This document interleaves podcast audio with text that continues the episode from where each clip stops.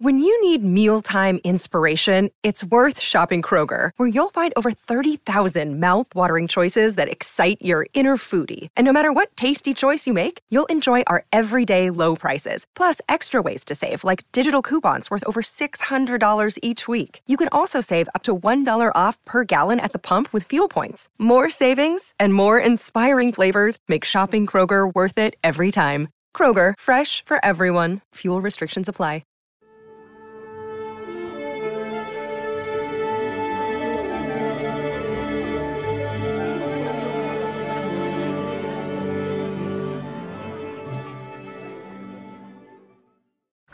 The 1961 Ferrari 250 gt California.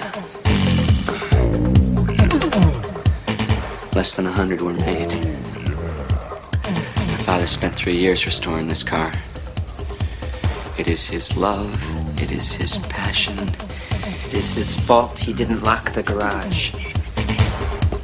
So, Ferris, what are you talking about? More beautiful. Ferris, my father loves this car more than life itself. A man with priorities so far out of whack doesn't deserve such a fine automobile. Oh, yeah. No. Apparently, you don't understand. Wow. Ferris, he never drives it. He just rubs it with a diaper.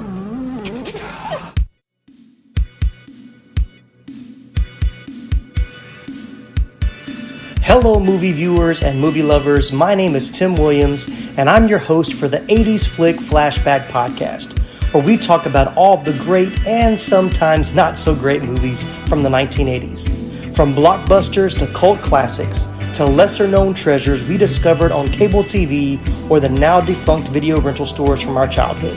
No matter what flick we choose from week to week, we'll have a lot of fun sharing memories, discussing our favorite scenes, and even learning some behind-the-scenes stories about the cast and crew along the way. So let's jump right into today's episode.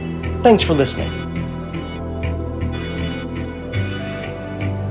Life moves pretty fast. If you don't stop and look around once in a while, you could miss this quintessential 80s flick.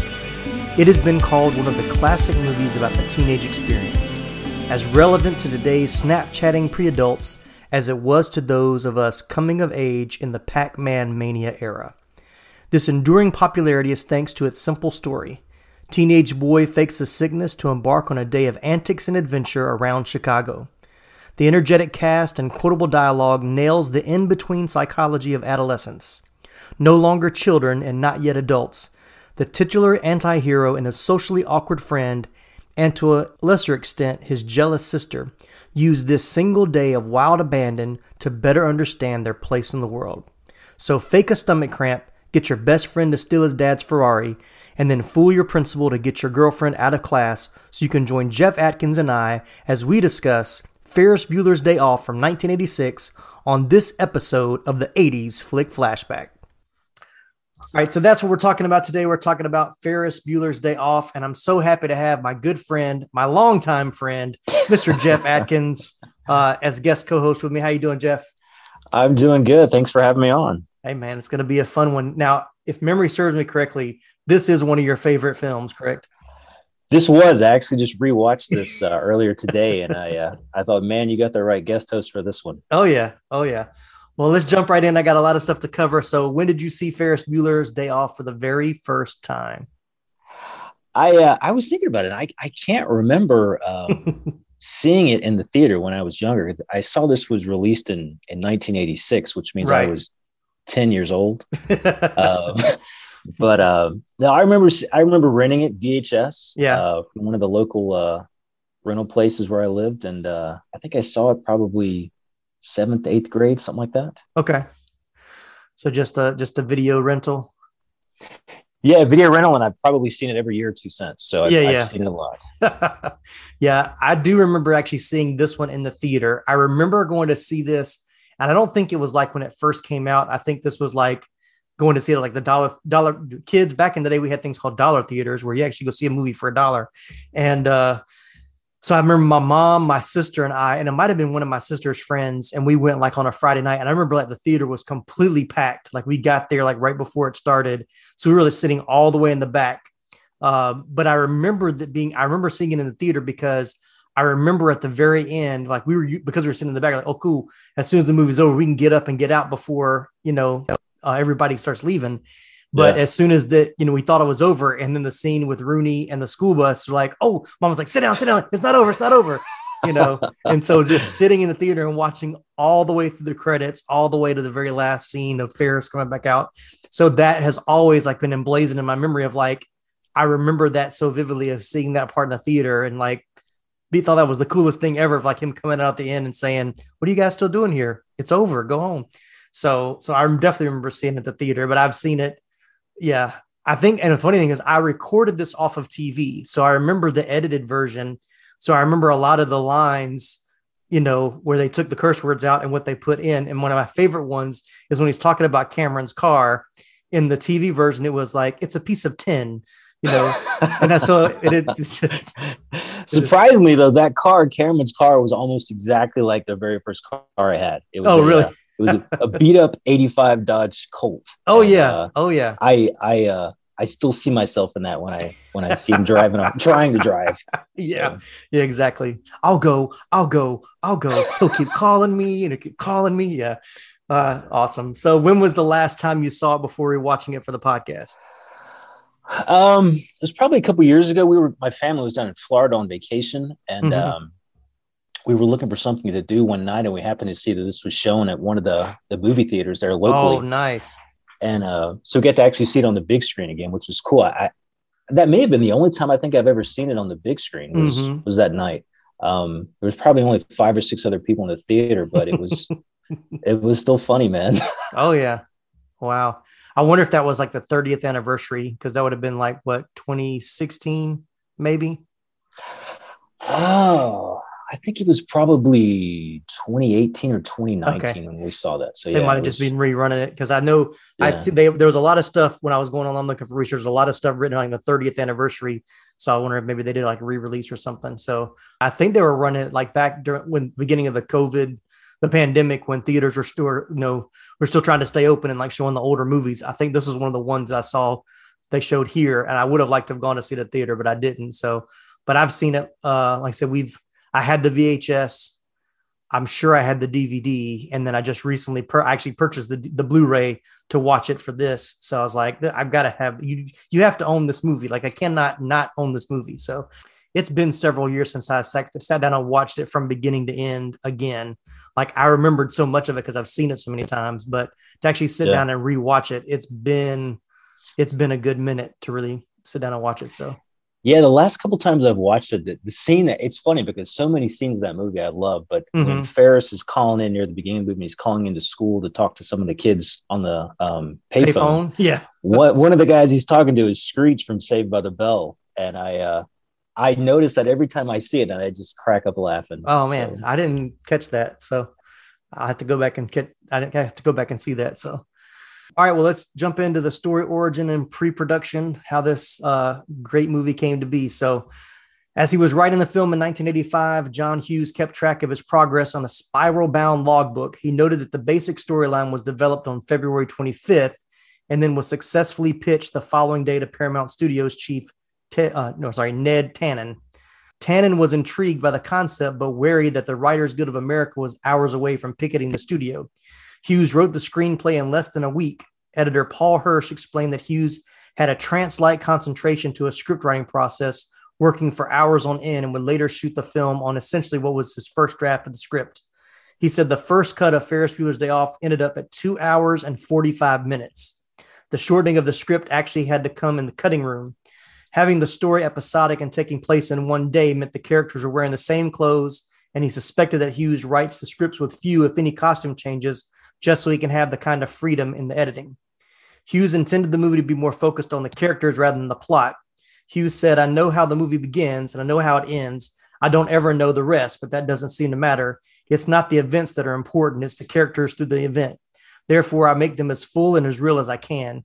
This time around, I wanted to create a character who could handle everyone and everything." Edward McNally was rumored as the inspiration for the character Ferris Bueller. McNally grew up on the same street as Hughes, had a best friend named Bueller, but spelled B-U-E-H-L-E-R, and was relentlessly pursued by the school dean over his truancy, which accounted to 27 days absent compared to Bueller's 9 in the film. So, yeah, it seemed like he pulled a lot of real life into this script, it seems like. So anything to add there? No, I'm just laughing. You know, I think back, you know, to my high school years. The reason this movie, you know, I watched it so many times growing up. And then when I got to high school, that particularly my senior of high school, I think I missed close to 20 days of school. So I just, you know, lived it out in real life. In more ways than not. But it was it's just funny to hear that. Oh, my goodness. Yeah. So, but yeah, I think we talked about, so, you know, in the course of this podcast, we just recently did Breakfast Club, which was like the first John Hughes directed film we've done. We've done Vacation, which he wrote, and we did Planes, Trains and Automobiles, which he wrote. So we've kind of talked a little bit about John Hughes before, but with this one, this was like the first real John Hughes movie that I saw. Like, I don't think, or, you know, I didn't see Breakfast Club when I was younger. And I think this one came out shortly after that one. 16 Candles was first, then Breakfast Club, then this one. And I think I saw 16 Candles, but this was the one that stood out to me more than 16 Candles. So it's just interesting to think about how it's kind of stayed in our minds. And it, you know, this was, to me, this is the epitome of a John Hughes film. This is my top tier one for sure. So, and we'll get more into that as we get closer to the end. So, yeah, I didn't realize he was the same director of all those movies. So that's interesting. But Breakfast Club certainly sticks out in my mind. But yeah. Ferris Bueller, I mean, that was just the movie that, you know, that was high school. So. Yeah. Yeah, I can say, yeah, I would say, especially between those two films, this one was much more relatable to like what I would consider like a typical high school. Like Breakfast Club is unique. But it was trying to, it was one thing was more serious, more dramatic story. So it's not really meant to be as funny, where this one's really going for comedy. But he has so many different characters. You're kind of throwing all these different characters into one room, and then how that dialogue and that drama. So it's a totally different type of film. So it's hard to really compare the two because they're not really meant to be the same kind of film. But it's interesting. They both came from John Hughes and a very different approach to both of those films. So. Well, let's jump into the casting and talk about all this. And the casting, I thought this was going to be kind of short because you really only think about, you know, Ferris, Cameron, and Sloan, and then Mr. Rooney. But you got a lot of good cast members in this. Charlie Sheen. Yeah. I forgot. I mean, every time I watch it, I always forget he's in it until that scene pops up. So but we'll start with the top. So Hughes said he had Broderick in mind when he wrote the screenplay, saying that Broderick was the only actor he could think of who could pull off the role, calling him clever and charming. He said certain guys would have played Ferris and you would have thought, "Where's my wallet?" Hughes said, I had to have that look, that charm had to come through. Jimmy Stewart could have played Ferris at 15. I needed Matthew. Alan Ruck later told the AV Club that Anthony Michael Hall, who had previously worked with Hughes on 3 films, was originally offered the part but turned it down. Other actors who were considered for the role included, and this is hilarious to me, Jim Carrey, John Cusack, Tom Cruise, and Michael J. Fox. So I don't know any of those. You considered Jim Carrey for Ferris? I never heard that. You know, Jim Carrey pops up on a lot of these. I just think he auditioned for everything back in the 80s. I think he was just trying to get into the business. So, or they just like to throw his name in here just to make it stay relevant, I guess. See, he had worked with Cusack in 16 Candles. He had not worked with Tom Cruise, even though Tom Cruise had been in a few other things. And of course, Michael J. Fox. I could see Michael J. Fox a little bit, but I don't know. Matthew Broderick is still kind of the best choice as far as I'm concerned. Yeah, I can see similarity between Michael J. Fox and Matthew Broderick. But yeah, of those people you just mentioned, Broderick was definitely the best choice. Yeah. Even watching it, and I guess because knowing that, like John Cryer began to do more John Hughes movies. He was in, I think, Pretty in Pink. And then I think he did, I know he did Pretty in Pink. He might've did another one, but there's a few times where I felt like either John Cryer tried to model his characters after Ferris Bueller or like his personality, or if it was just kind of, they were kind of very similar, but there are a few times watching the movie was like, that was very much like what John Cryer would do in one of the other movies. So I know that stood out to me. I was surprised his name wasn't on here. So. Mia Sarah surprised Hughes when she auditioned for the role of Sloane Peterson. It was funny, she said, he didn't know how old I was, and he said he wanted an older girl to play the 17-year-old. He said it would take someone older to give her the kind of dignity she needed. He almost fell out of his chair when I told him I was only 18. Mia Sarah almost didn't play Sloan because at the same time she auditioned, she was simultaneously auditioning to play Sarah in the movie Labyrinth, which ultimately went to Jennifer Connelly. Molly Ringwald had said she wanted to play Sloan, but according to Ringwald, John wouldn't let her do it. He said the part wasn't big enough for her. I would not have wanted to see Molly Ringwald in this movie. No, I like the casting. Mia, yeah. I think Mia did great as Sloan. Interesting to hear what we just said, that, you know, she does come across as more mature. Yeah. I think than probably a 17-year-old high school girl. So I think that definitely comes across. She seems like the more mature of the three on the day trip. So That is true. Yeah. So she was 18. She was the closest to her age. But she definitely carries a more mature, presence, especially in the movie. So, but that's also the character she's playing too. So, all right. So, Alan Ruck had previously auditioned for the Bender role in The Breakfast Club, which went to Judd Nelson, but Hughes remembered him and cast him as a 17-year-old Cameron Fry. According to Hughes, the character of Cameron was largely based on a friend of his in high school. He said he was sort of a lost person. His family neglected him, so he took that as a license to really pamper himself. When he was legitimately sick, he actually felt good because it was difficult and tiring to have to invent diseases. But when he actually had something, he was very relaxed. This sounds so crazy. But Cameron is hilarious. When I watched it back today, I laugh at his haircut. He's got a haircut of like he's in second grade. Just his whole look and vibe. He just reminds me when I look back at one of my college roommates, and they will all laugh just trying to figure out who I'm talking about. But it's I think he's the perfect choice of kind of complementing Ferris's charisma and everything that he brought to the movie. It's just a good compliment. Oh yeah, definitely. So Rux actually said the role of Cameron had originally been offered to Emilio Estevez, who turned it down, which I can't imagine Emilio Estevez in that. So it's funny. So because Emilio was cast in Breakfast Club, but he was supposed to play a different role. And so anyway, go back to the Breakfast Club episode and get all that casting stuff. But I think it's interesting they wanted him for this one. I don't think that would have worked very well. So, but Alan Ruck has joked. He said, every time I see Emilio Estevez, I want to kiss him and say thank you. Because I mean honestly, this is the movie that put Alan Ruck on the map.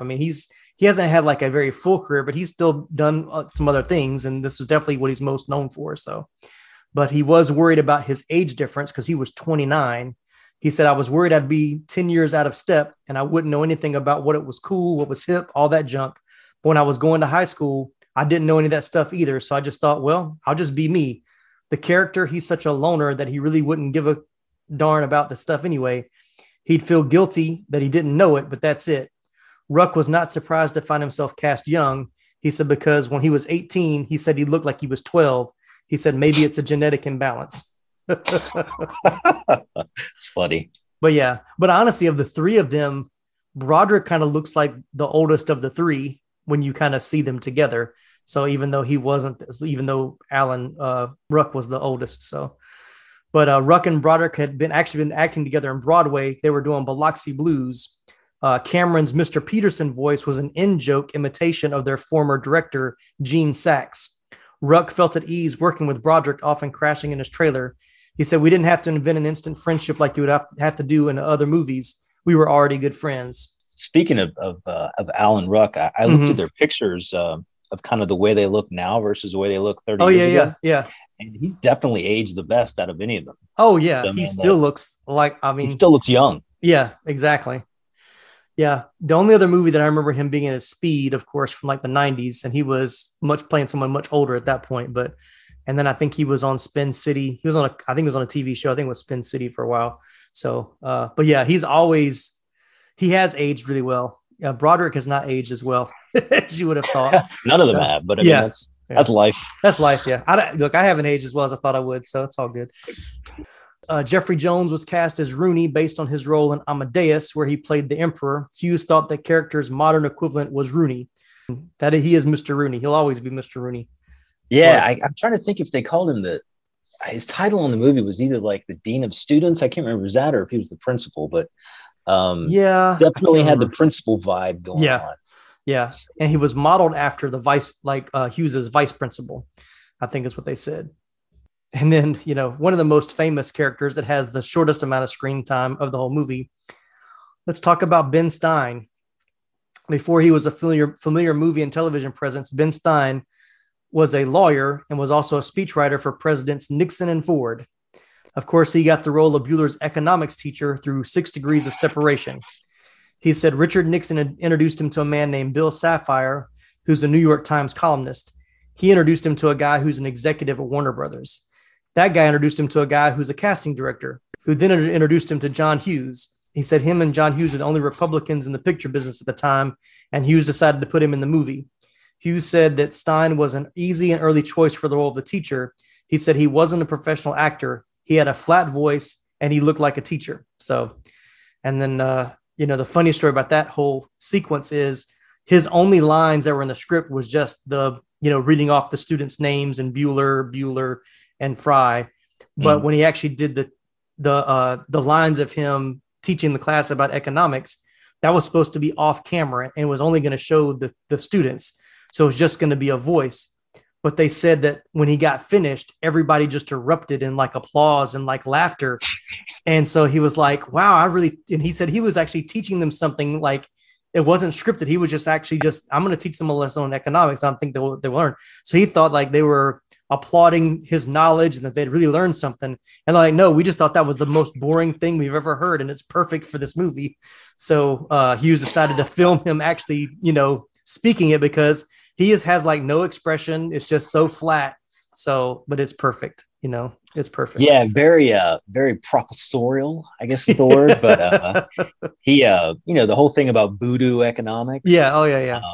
That's, you know, I think more so than what he was talking about. I think you're right that his voice and just those, it sticks in your head. You know, I still remember that as a clip, you know, 30 years later. So you're a bit of an economics nerd as well, aren't you?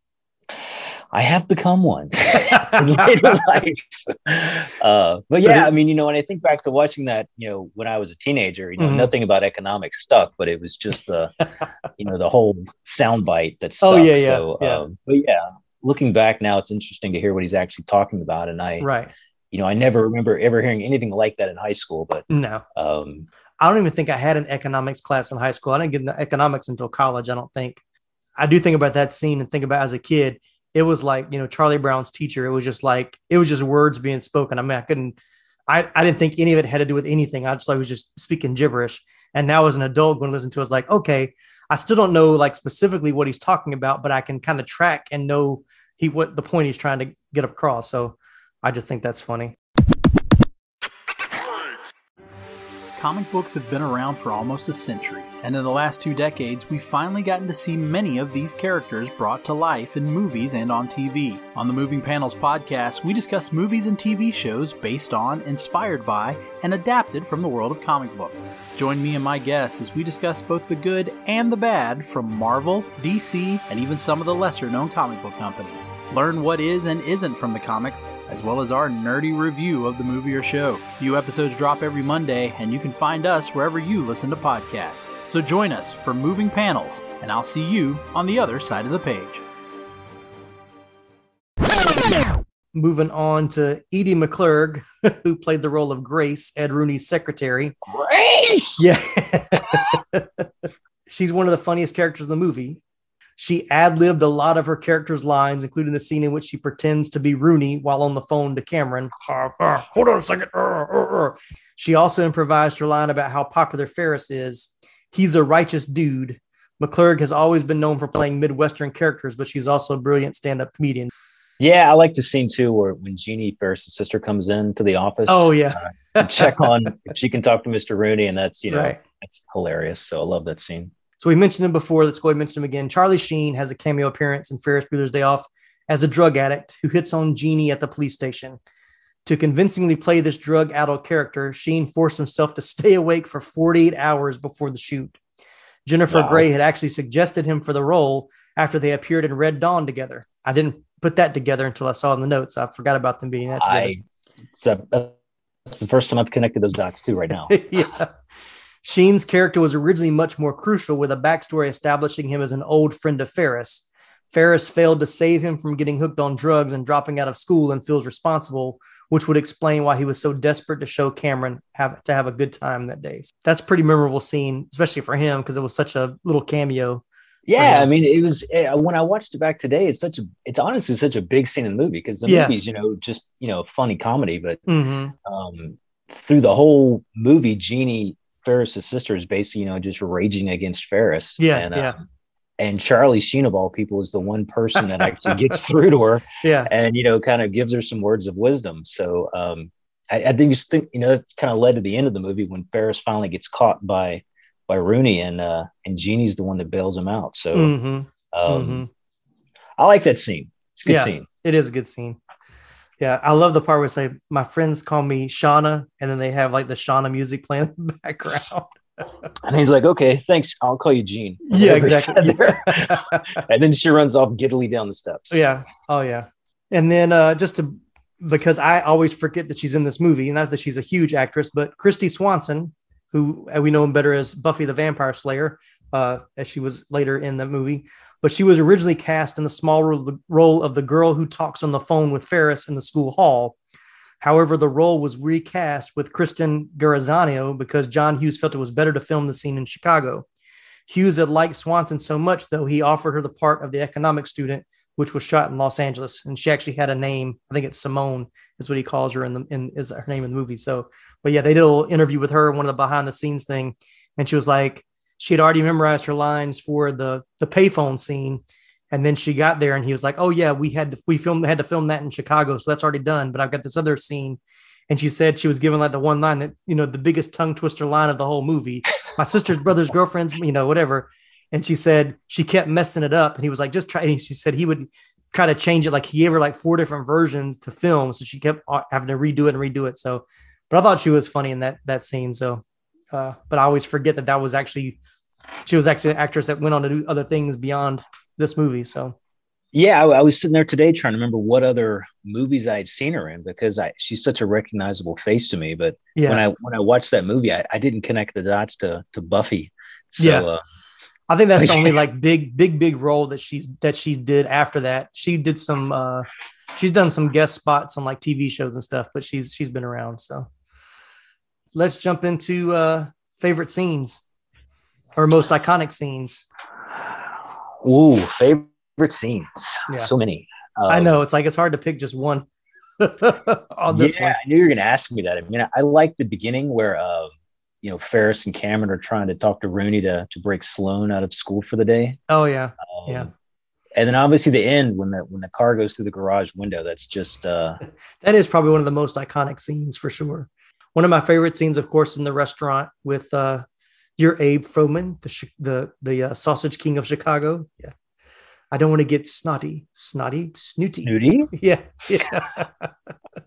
Yeah, that. And then, of course, the parade scene is probably one of the best scenes. The parade, I always think about you when I watch that scene, because it's just like something Tim would do. So it's just like, that's Tim. But yeah, I mean, I love that. I love, when as they're coming out of the restaurant and they're about to get caught by Ferris's dad. Oh yeah, and they're in the taxi cab coming up alongside him. That's funny. Mm-hmm. And then I don't know. It seems like everything with Rooney. It seems like he's always out to get Ferris, and then there's always something he stumbles into that's funny. So when the girl, he comes up behind the girl and she's playing the Karate Kid game, I think it is, or whatever game that was. Oh yeah. And he thinks he's finally got her and she spits Coke in his face. That's funny. And then when he comes up to the restaurant there, the same restaurant, to order some pizza. Oh yeah. And he asked the guy, what's who's playing? It's the Cubs. And what's the score? 0-0. Who's winning? The Bears. Yeah. Yeah. He's got some really good classic scenes. I don't know, man. There's just so many. No, my favorite thing is the exchange when he slaps the phone out of Cameron's hand. Why'd you kick me? Why'd you say that? Why'd you kick me? They go back and forth. Like, where's your brain? Yeah, where's your brains? Yes, it is. Why'd you kick me? Where's your brains? Why'd you kick me? Where's your brains?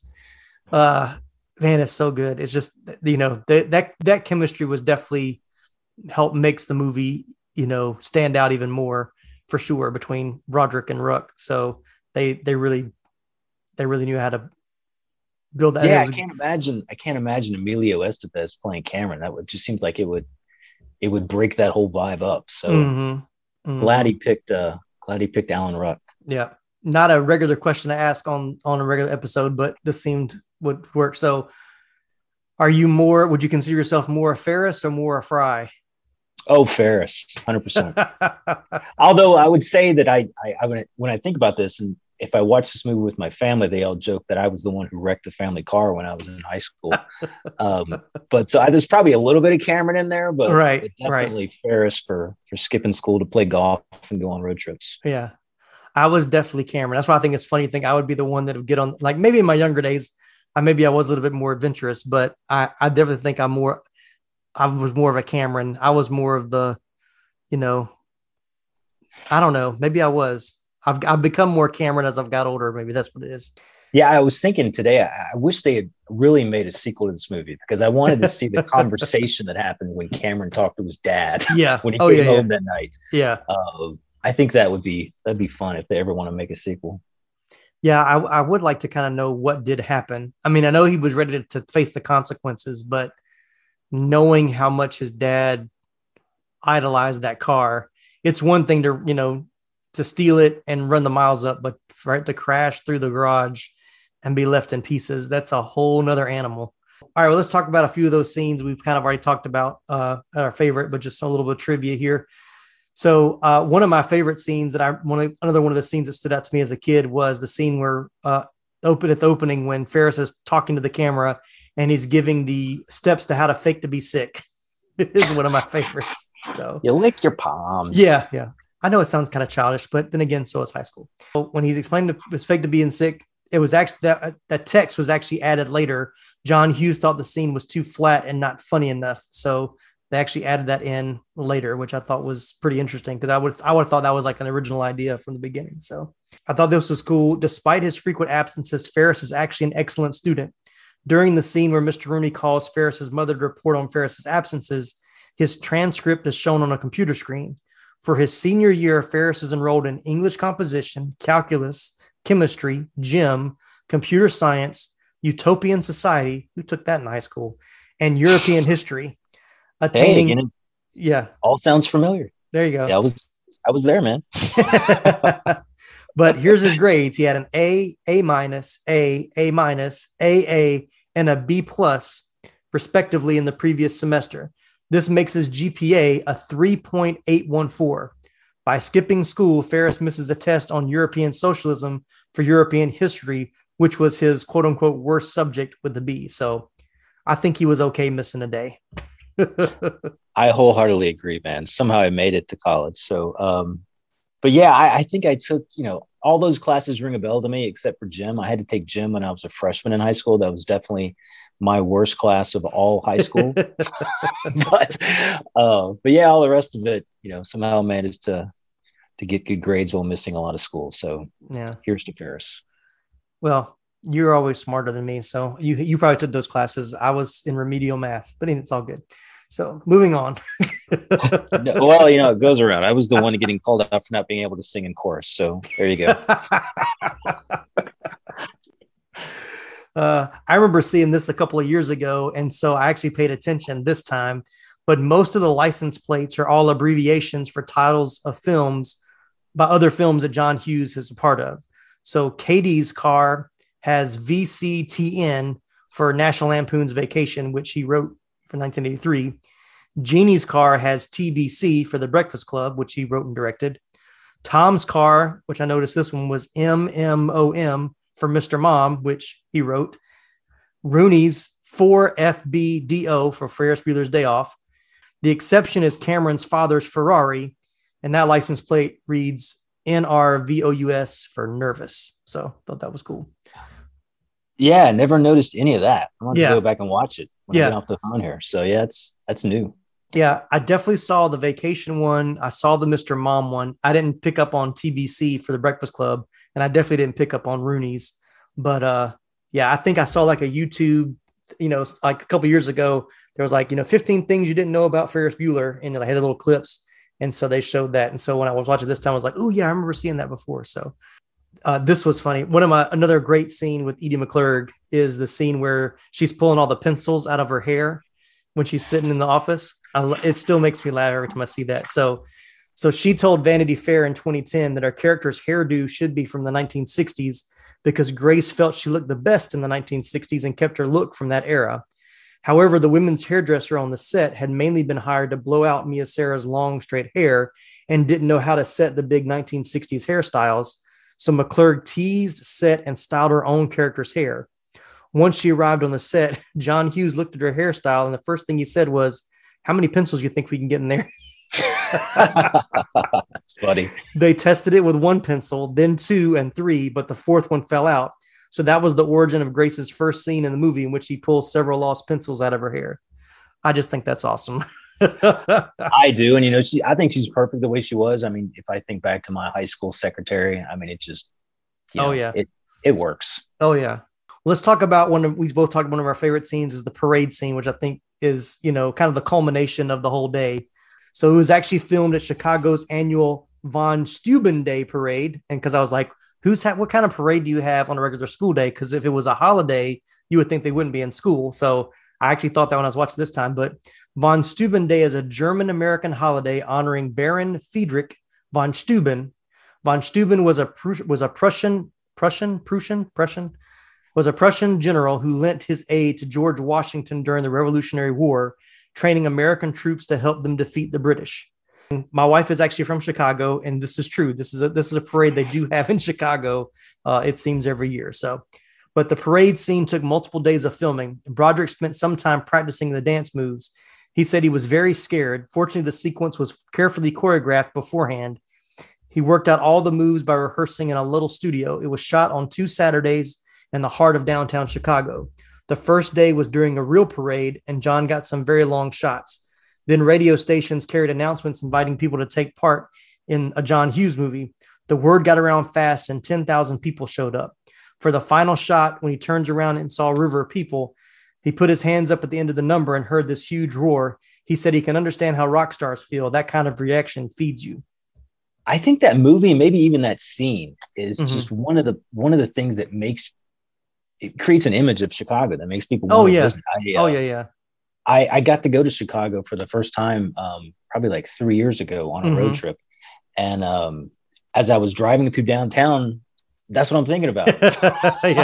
So, I mean, it's fun to just go and see the buildings and the roads that he traveled on, and driving by Wrigley Field and seeing the Sears Tower and all that. I mean, when I'm there in it, I'm thinking about Ferris Bueller. Yeah.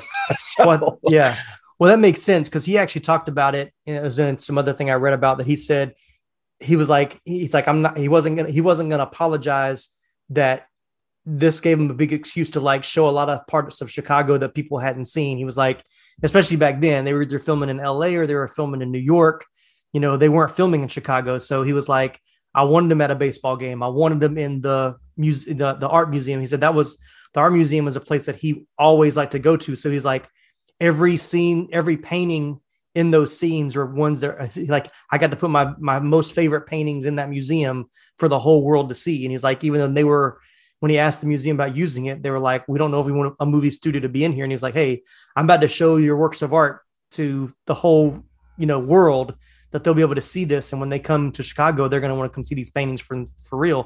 And I was like, that's pretty smart. And it worked. So, cause that, the art museum scene is pretty good too. So yeah, I'm trying to think. I watched something about that movie, and it was like, I think I remember him saying that scene almost got cut out of the movie, that it wasn't there initially. Yeah. And then they put it back in because they thought it fit. But I mean, I thought it fit. I really liked how when Cameron was staring at the picture there, right as that scene ends, and it keeps getting closer and closer where we can see every speck of paint. Oh yeah. I like that. So yeah. That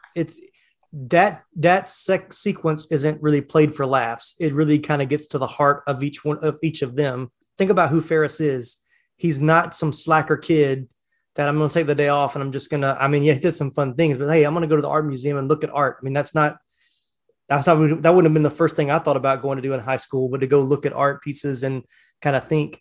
And then it kind of shows a little bit more of their characters too. But yes, it may be later in the notes, but I'll go ahead and talk about it now. But when they did test screenings of the movie, they said that that was the scene that everybody didn't like. But Hughes didn't want to pull it out, but he realized what was happening was that scene was actually after the parade in the original cut.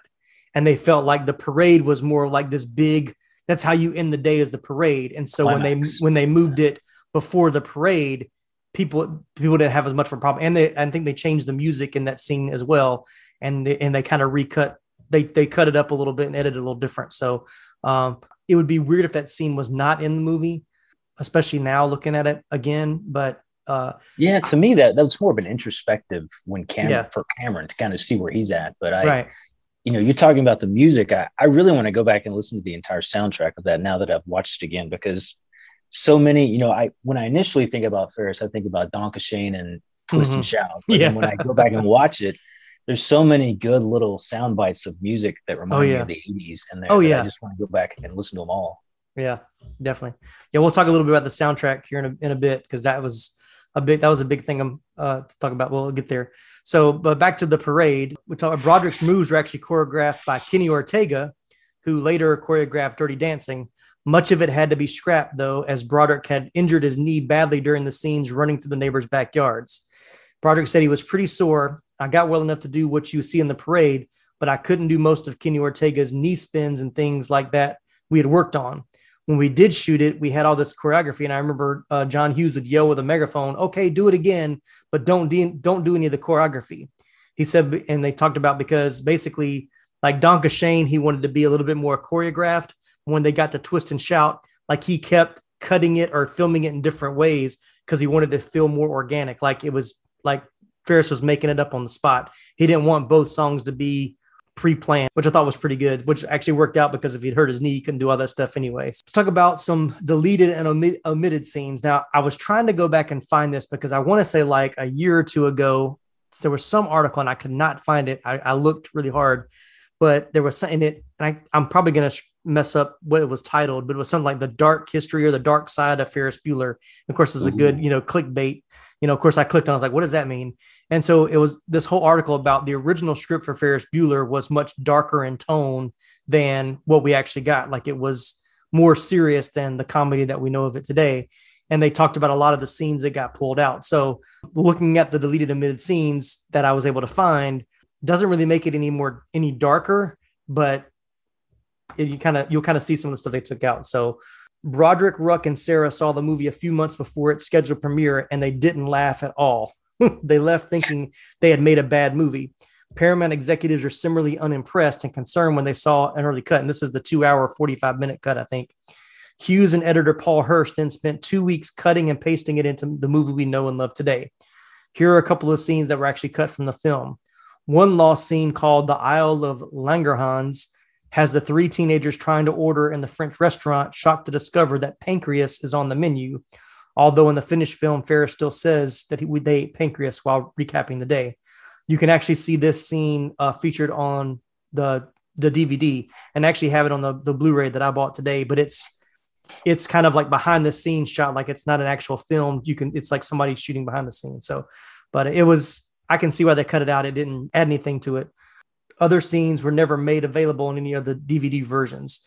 There's one scene, Ferris asks dad on the phone about bonds his father purchased when he was born. He then takes one of them from a shoebox in his father's closet, cashes it at the bank, and then uses the money to pay for his day off. It was removed because it made Ferris look more like a thief than a lovable rogue. So it was like, I could see that. And I could see that would give it more of a darker tone where he like just stole money to spend for the day out. So yeah, that doesn't seem necessary for the movie. Yeah. When Cameron is looking down the Sears Tower and says, "I think I see my dad," he actually in the script, he was actually looking at his dad. Who was standing on the sidewalk. Later, there was supposed to be another scene where Cameron's dad sees his Ferrari parked along the street downtown. When he attempts to reach in the glove box to confirm it, the garage attendant confronts him. So that was another probably added scene that really wasn't necessary. Other scenes included additional screen time with Jeannie in a locker room, Ferris's younger brother and sister, both of whom were completely removed from the film, additional lines of dialogue throughout the film, all of which can be seen in the original theatrical trailer. Hughes had also wanted to film a scene where Ferris, Sloan, and Cameron go to a strip club. Paramount executives told him there were only so many shooting days left, so the scene was scrapped. So you can see there was extra stuff that they were trying to put in that doesn't seem like that would fit. But no. Did you say Ferris had a younger brother? I don't. Yeah, there's and you can kind of see it there. There's two scenes. One scene when Ferris is walking through the hallway and there's pictures on the wall. There's a family photo where you can see a bigger family. And then also in the dad's office and one of the pictures behind his desk, there's like a family of six instead of just the four. When you look at the refrigerator, you can see like some drawings, like more kiddie drawings. So there were younger siblings like in elementary school. So I think in one, which it wasn't in these, but I think in the original article I read, they said there was supposed to be a scene like at the dinner table with the younger kids that got cut. So where you would have saw them. I'll have to look at that again. I've never noticed that. And then I was reading this like right before we started recording about, because now do you think that Jeannie and Ferris are the same age, or one is older, one is younger? Yeah, looking at him, you would think that Jeannie would be older, but if Ferris is a senior, then that means Jeannie has to be younger, right? Right. But it seems like she's probably a couple years older than him. Right. You really don't. They really don't know. Like it doesn't. There is. I think it's somewhere. It's mentioned that they're both 18. So the theory is they were either twins or they were just born 9 months apart in like the same year. But yeah, they're both obviously seniors. But you know, when he said he was a senior, I was like, well, that means that Jeannie's got to be a junior. But she does seem like she's the older sibling. But anyway. Yeah, definitely. We don't want to talk about plot holes in this movie. We want to love this movie, right? No, I love this movie. Don't make me think about it. Come on. What's up, dudes? I'm Jerry D of Totally Rad Christmas, the podcast that talks all things Christmas in the 80s. Toys, movies, specials, music, books, fashion, and fads. If it was gnarly during Christmas in the 80s, he's got it covered. Wait, is there a lot of things to talk about for the 80s and Christmas? Well, you got the movie giants like Christmas Vacation, Scrooged, and A Christmas Story. There are TV specials like Muppet Family Christmas, Claymation Christmas Celebration, and a Garfield Christmas special. Plus classics shown every year. You also jam out to Last Christmas, Do They Know It's Christmas, and Christmas in Hollis. But most of all, it was a time for the most bodacious, best-selling Christmas toys ever, like He-Man, G.I. Joe, Transformers, and Cabbage Patch Kids. Yes, them too. We cover them all, plus much more, including standard segments like Hap Happiest Memory, Gag Me With the Spoon, The Other Half of the Battle, and Chant With the Littles. So tune in to Totally Rad Christmas everywhere you get your podcasts. Turn the clock back and dive into those warm and fuzzy memories. Later, dudes. All right, so let's talk about that soundtrack or some of the songs in the film. So Danke Schoen, which we both agree is probably the most famous song in the movie. It has a recurring motif in the film and is sung by Ferris, Ed, Rooney, and Jeannie all through the film. Hughes called it the most awful song of my youth. Every time it came on, I just wanted to scream, claw my face. I was taking German in high school, which meant that we listened to it in school. I couldn't get away from it. According to Broderick, Ferris singing Danke Schoen in the shower was his idea. Although it's only because of the brilliance of John's deciding that I should sing Danke Schoen on the float in the parade, I had never heard, this is Broderick talking, I had never heard the song before. I was learning it for the parade scene.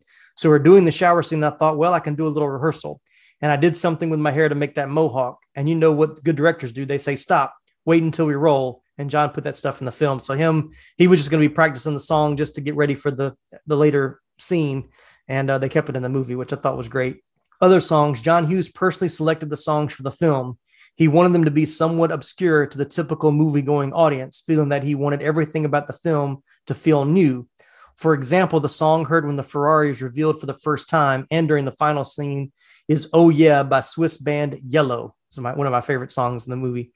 The song was not a hit after its first release, but its inclusion in this movie rapidly popularized it, prompting a re-release. It has since been used in dozens of other movies and series, often in scenes featuring a desirable object or person.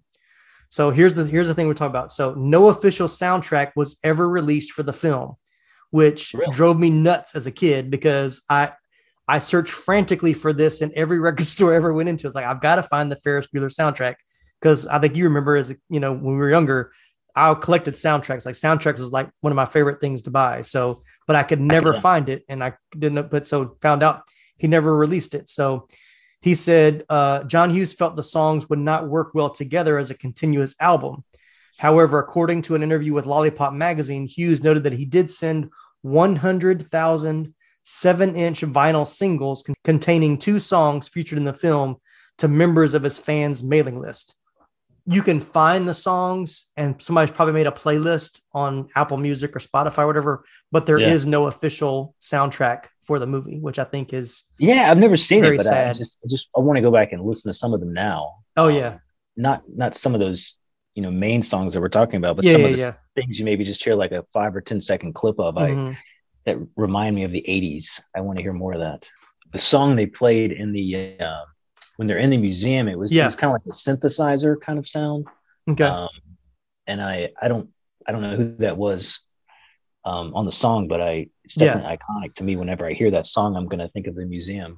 Yeah. So the music used for the final version of the museum sequence is an instrumental cover version of the Smiths' Please, Please, Please Let Me Get What I Want, performed by the Dream Academy. And that was actually a song. The Dream Academy's version of the song was actually in The Breakfast Club. So he actually did a cover of a song from his other movie in this movie. So, it's like he went real meta with that one. Real meta. Yeah. It's interesting to me talking to you about how some of these movies are linked. I really never caught that, I guess. Yeah. So I'll have to go back and look at them all and see I think the way they're linked. Yeah, I think we talked about it on the Planes, Trains, and Automobiles episode. I did like a thing about the John Hughes verse or kind of, multiverse, that they all take place in like the same high school, same area. And there's some characters that are seen in other movies or referred to in other movies. So he did kind of keep it all in like his own little world in his mind of all these different things. So I can't remember where there's something about how Ferris is tied to one of the other movies, but I can't remember now. So, all right, let's start wrapping this thing up. Talk about box office and critical reception. The film opened in the United States on June 11th, 1986. It opened at number 2 behind Back to School with Rodney Dangerfield. Its total gross in the United States was approximately $70 million, making it a box office success. And it became the 10th highest grossing film of 1986. So no surprise there. It was a blockbuster. Good movie. So Rotten Tomatoes has it at 79% on the tomato meter with a 92% audience score. IMDb has a 7.8 out of 10 with a 61 on Metacritic. I don't know how it's got a 61. That's just strange to me. So are you more Rotten Tomatoes or IMDb? I think I already know this. I would be, I've never seen 100 on Rotten Tomatoes, but I would probably give it like a 99. So yeah. Yes. Yeah. Yes, please. Yeah, I say 92 audience score is pretty accurate. I'll maybe bump it up a little bit more, like a 95, 96. We've talked about it. It's not a perfect movie, but it's so much fun. I mean, just watching when I sat down and watched it the other night, I just had so much fun watching it. I almost watched it again today because I was thinking that I thought the Blu-ray that I had came with the commentary, so I wanted to watch it again with the commentary with either Matthew Broderick or the director. Well, I don't know if it was the director, but it didn't have the commentary on it. So I still let it play for like 10 or 15 minutes. It's like, no, I'm not going to watch it again, but I would sit there and watch it again. So sequels and reboots, Broderick and Hughes stayed in touch for a while after production. I think Broderick said, we thought about a sequel to Ferris Bueller where we'd be in college or had his first job and the same kind of thing would happen again, but neither of us found a very exciting hook to that. The movie is about a singular time in your life. Ferris Bueller is about the week before you leave school. It's about the end of school. In some way, it doesn't have a sequel. It's a little moment and it's a lightning flash in your life. I mean, you could try to repeat it in college or something, but it's a time that you don't keep. So that's partly why I think we couldn't think of another. But just for fun, Ruck said, I used to think, why don't they wait until Matthew and I are in their 70s and do Ferris Bueller Returns and have Cameron be in a nursing home? He doesn't really need to be there, but he just decided his life was over, so he committed himself to a nursing home. And Ferris comes and breaks him out, and they go to they finally go to the strip bar, and all the ridiculous stuff happens. And then at the end of the movie, Cameron dies. So that was Alan Ruck's pitch for the long-awaited sequel. That if they're going to be in their 70s, they've got to wait about 20 more years, something. Oh yeah, man, that would be good. As many older people movies as we've seen over the last decade, that would be a huge hit, I think. Oh yeah. But in 1990, a series called Ferris Bueller started on NBC.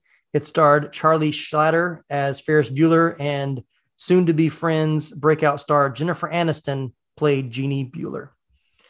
So I don't remember anything about that. Yeah, I did. I remember when it came out. I think I watched the first episode and I was like, "This is horrible." And it didn't last a full season. Like, it only had like 4 or 5 episodes. It was not good at all. So yeah. Not every movie should be turned into a TV show, as we've learned over and over and over and over again. Yes. Leave this one alone. All right, man. Well, anything you want to add, anything we missed, or you want to reminisce about? I think we got it, man. It was a good time. Enjoyed it. Yeah. It's a great movie. I would say if you haven't seen it, but if you listen to this podcast, I'm sure you've seen it hopefully as many times as we have. But it's definitely, I mean, if you haven't watched it in a while, go back and rewatch it, because it's still enjoyable. A couple of days ago, I think on Facebook, I'm in a lot of different like 80s Facebook groups now with the podcast, and I get a lot of good ideas from other people. But somebody had posted like, you can only choose one. It was Breakfast Club or Ferris Bueller, and I was like, Ferris Bueller, hands down. I mean, this is my number one best John Hughes, written and directed John Hughes film. So movies that he's written, I love Planes, Trains and Automobiles. I love Mr. Mom. I love Vacation. So he did a lot of other stuff besides the ones he directed, but of the ones that he wrote and directed that are considered like his teen movies, this is by far my favorite. Yeah, definitely. I mean, I enjoyed Breakfast Club. It's a good movie, but when I think about different movies that encapsulate the decades of my life, middle school, high school, Ferris Bueller. That was it. Absolutely. All right, man. Jeff, I appreciate you being on this one. It's been a blast to have you as a guest host. I'm definitely going to have you come back and do another one sometime soon. It was fun. Thanks for having me. Yeah, man. All right. Thanks everybody for listening. We'll catch you guys next time. Thanks again for listening to this episode of the 80s Flick Flashback Podcast. If you'd like to continue the conversation, we have a few ways for you to do just that. One way is to send us an email to movieviewspodcast@gmail.com. You can also leave us a voice message through the Anchor app. You can find the link to leave a voice message in our episode show notes. If you do leave us a message, we may just use it in an upcoming mini episode. Another way to reach us is through the new 80s Flick Flashback Podcast Facebook page, as well as our Movie Views Instagram. If you're listening to us on Apple Podcasts, be sure to give us a 5-star rating, leave us a stellar written review, and go ahead and hit that subscribe button so you won't miss any of our upcoming episodes. No matter which podcasting platform you're listening to us on, be sure to read the episode show notes to find more fun facts and behind-the-scenes trivia we just weren't able to fit into this episode. That's all for now. Join us again next time for another 80s Flick Flashback.